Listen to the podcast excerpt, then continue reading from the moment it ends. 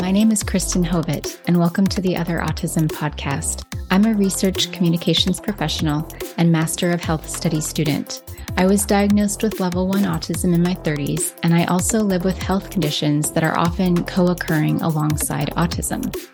The Other Autism is a place to explore late diagnosed autism, discuss the latest in autism research, help dispel myths and stereotypes about autism and autistic people, and more. If you're autistic or wondering if you might be, I'm hoping this podcast helps you to feel more informed and less alone.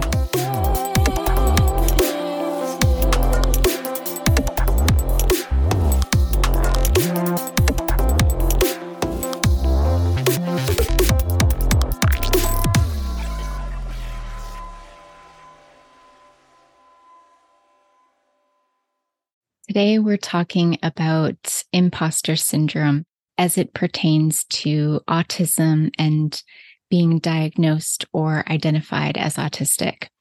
Before we get into it, I wanted to say thank you to everyone who voted for the other autism in the People's Choice Podcast Awards. You did it. The Other Autism podcast has made it to the final slate of the 18th annual People's Choice Podcast Awards in the education category. the finalist podcasts in each category are going through a final round of voting, which I hear involves over 20,000 listeners recruited from a pool of over 8 million who cast their votes this year. Amazing. I believe that was a record for the podcast awards. Voting will continue through September 9th, and then winners will be announced at the virtual podcast awards ceremony on Saturday, September 30th at 6 p.m. Eastern Standard Time, which is, of course, 3 p.m. Pacific Time. The event will be live streamed on podcastawards.com, so be sure to mark your calendars. Okay, so let's begin by defining imposter syndrome. Now, imposter syndrome is very common for late diagnosed autistic folks. It's one that's been commonly asked about by listeners. And uh, when I had the survey for season three, it was one of the top voted on items that people wanted me to talk about. So, imposter syndrome isn't a formal diagnosis, and it's not in the Diagnostic and Statistical Manual of Mental Disorders, also called the DSM nor is it in the International Classification of Diseases or ICD, but it is a term used by many psychologists and other healthcare professionals to describe a specific set of feelings, thoughts, and accompanying behaviors. According to a systematic review published in the Journal of General Internal Medicine by Dena Bravata and their team investigating imposter syndrome in the general context, so not in relation to autism specifically. Imposter syndrome is often seen in, quote, high achieving individuals who, despite their objective successes, fail to internalize their accomplishments and have persistent self doubt and fear of being exposed as a fraud or imposter.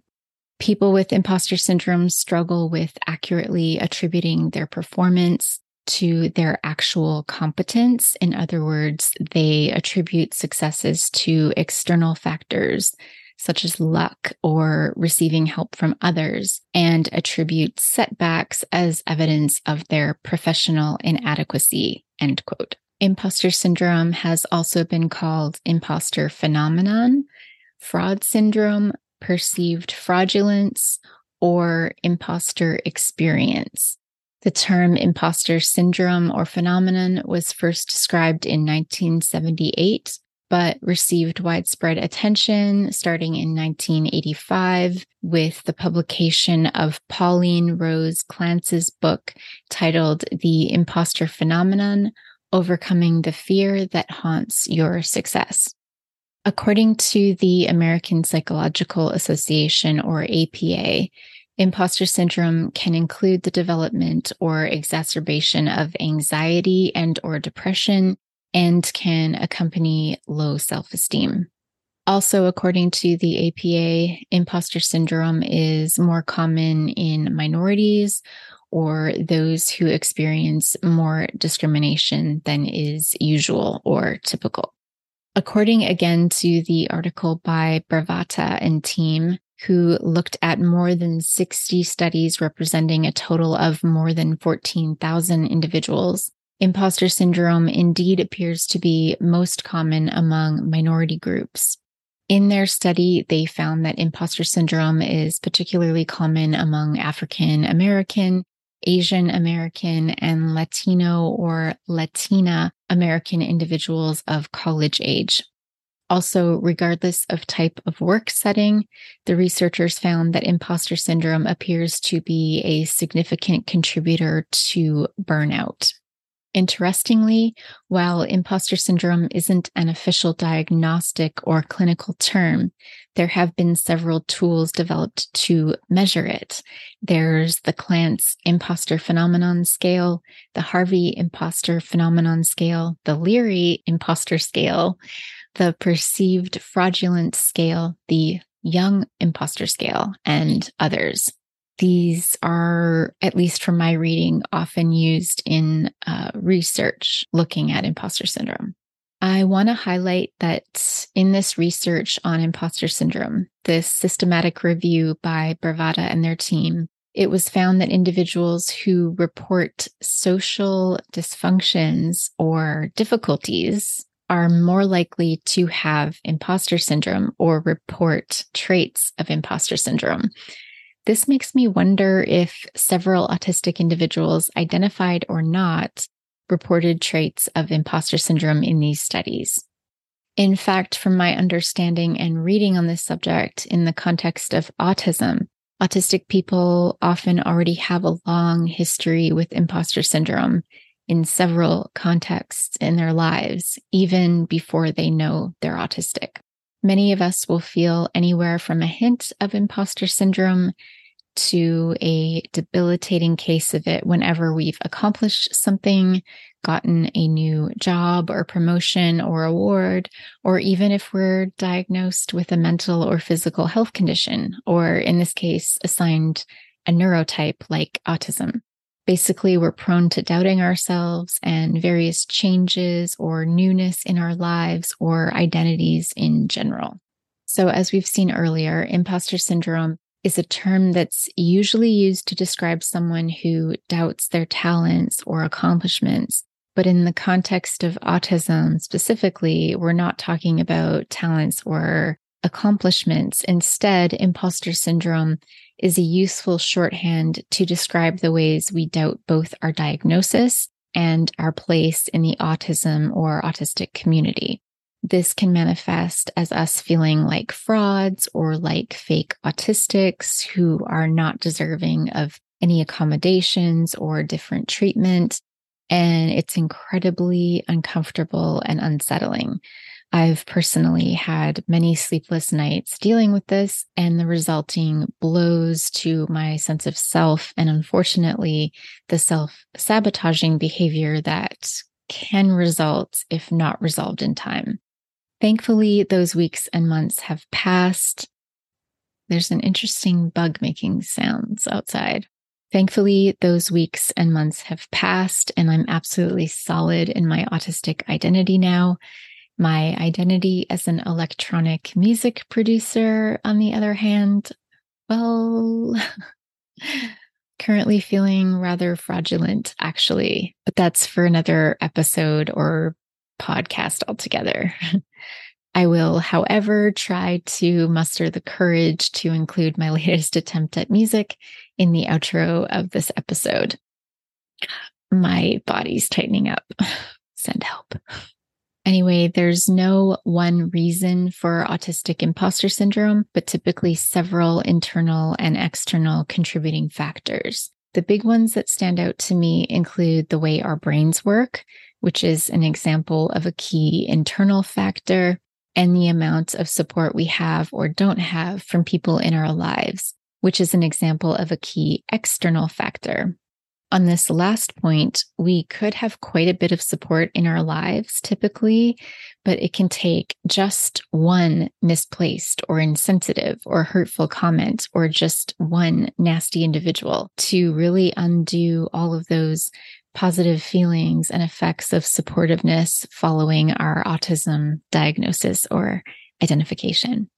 In an article on the Embrace Autism website, Dr. Natalie Engelbrecht states that this imposter syndrome is rooted in part in our strong lateral thinking. Lateral thinking, also sometimes called thinking outside the box or thinking in unusual or especially creative ways, can allow us to come up with many potential alternative causes for our traits, which we can sometimes really focus on thanks to our propensity to think deeply and in great detail about a topic, situation, or event in effect, we're able to think our way out of our diagnosis. This seems to trouble and bother so many of us, both during the lead up time before our assessment and following our assessment and diagnosis, and is sometimes made worse when we tell loved ones about our identification as autistic and they respond with disbelief or incredulousness. They might say things like, You don't look autistic to me, or we're all a little autistic, or they may even argue with you and try to convince you that you're not actually autistic, basically claiming to know more than your expert university degree emblazoned assessor, which is not cool. And I'm sorry to those of you going through this currently with loved ones or trying to work through these types of experiences from your past. It certainly isn't fun and it isn't fair. I will also say that the fact that you're questioning your autistic identity is itself a very autistic thing to do. So, oddly enough, it sort of confirms a diagnosis when that diagnosis is received in adulthood, at least in my opinion. Also, it's common to have some identity issues after a late autism diagnosis. We've known ourselves for so long with either no diagnoses and just thinking of ourselves as having a few differences or peculiarities, or we've known ourselves for so long with having a series of what we now know to be misdiagnoses or partial diagnoses. And now we have this new autistic label. In adulthood, this can be quite unsettling, even while we're feeling celebratory and relieved. These feelings and these states of being can all coexist and make for a very draining, confusing, disorienting time. So be sure to be kind to yourself. Of course, always, but especially focus on being kind to yourself right post assessment and diagnosis. I want to talk a bit about the effects of experiencing imposter syndrome following identification of autism in adulthood. Doubting our diagnosis can lead us to not speaking up, not engaging, and thinking that either we don't have serious enough challenges or that we aren't autistic enough to engage or share our experiences, or even ask for help or seek out helpful resources.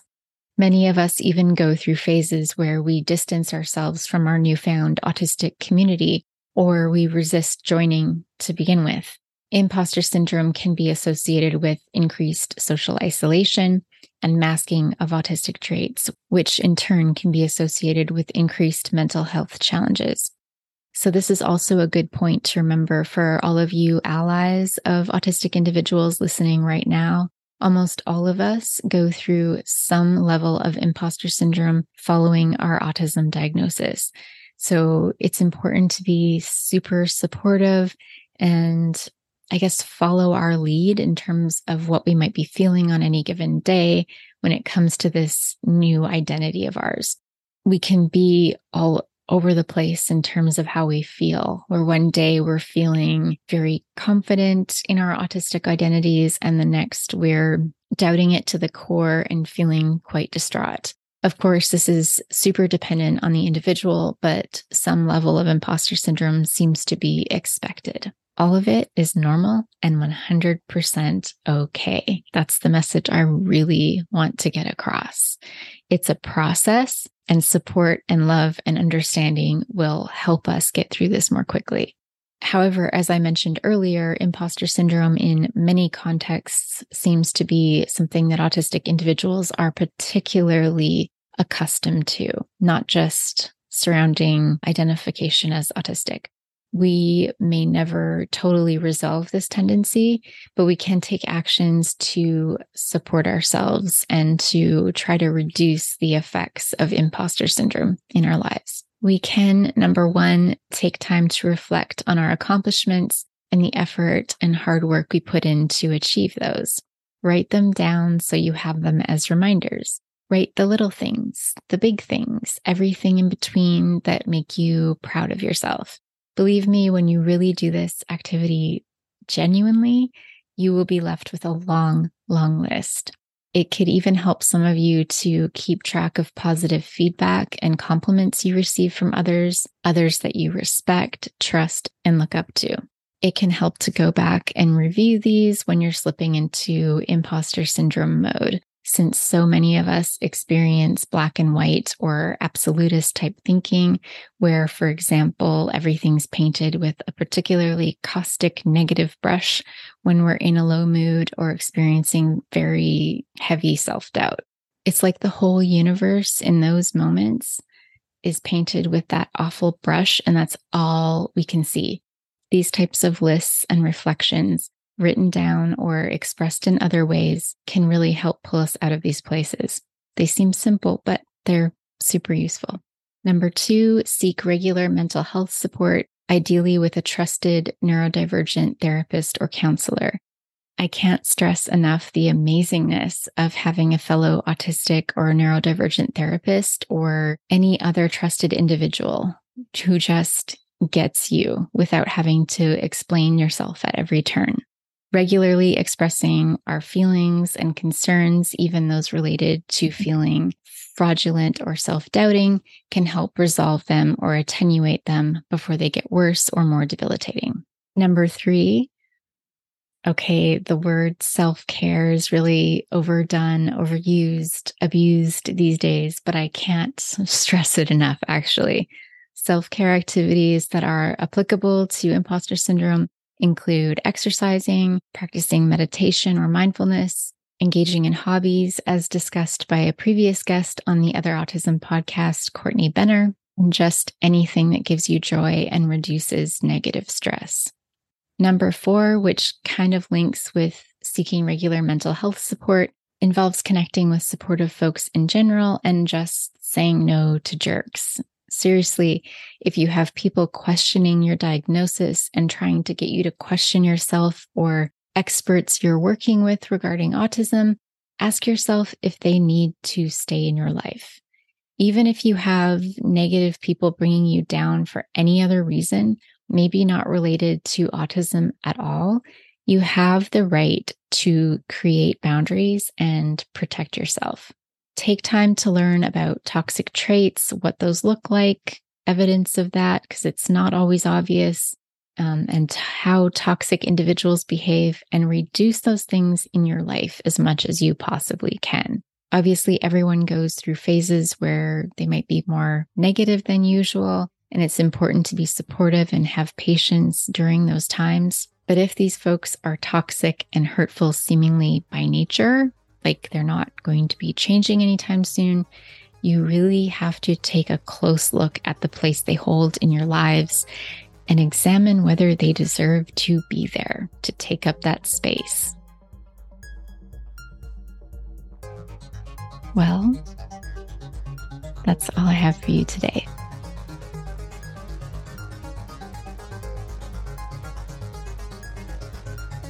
Thank you so much for being here.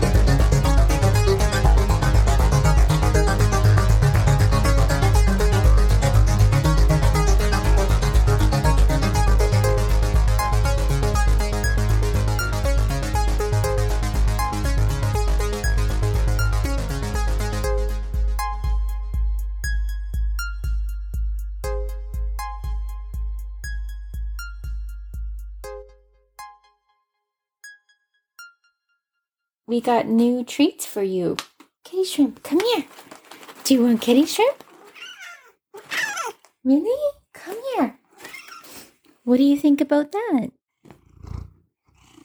This?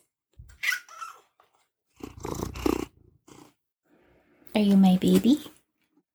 Toby. Yeah. I love my boy. This is so cute. You got cute stuff. You've got cute paws. You got cute ears. All of it is very cute. Yeah. And Google, what do you have to say about this topic? Meow, meow, meow, meow, menu. Mm, meow, meow. Meowity, meow, meow, purr, purr. Many purrs, meow, meow. well, and in Norwegian, meow, meow, meow, meow, menu. M, M, M, M, meow, meow. Meow, meow, meow, meow. Purr, purr, mange purr, meow, meow.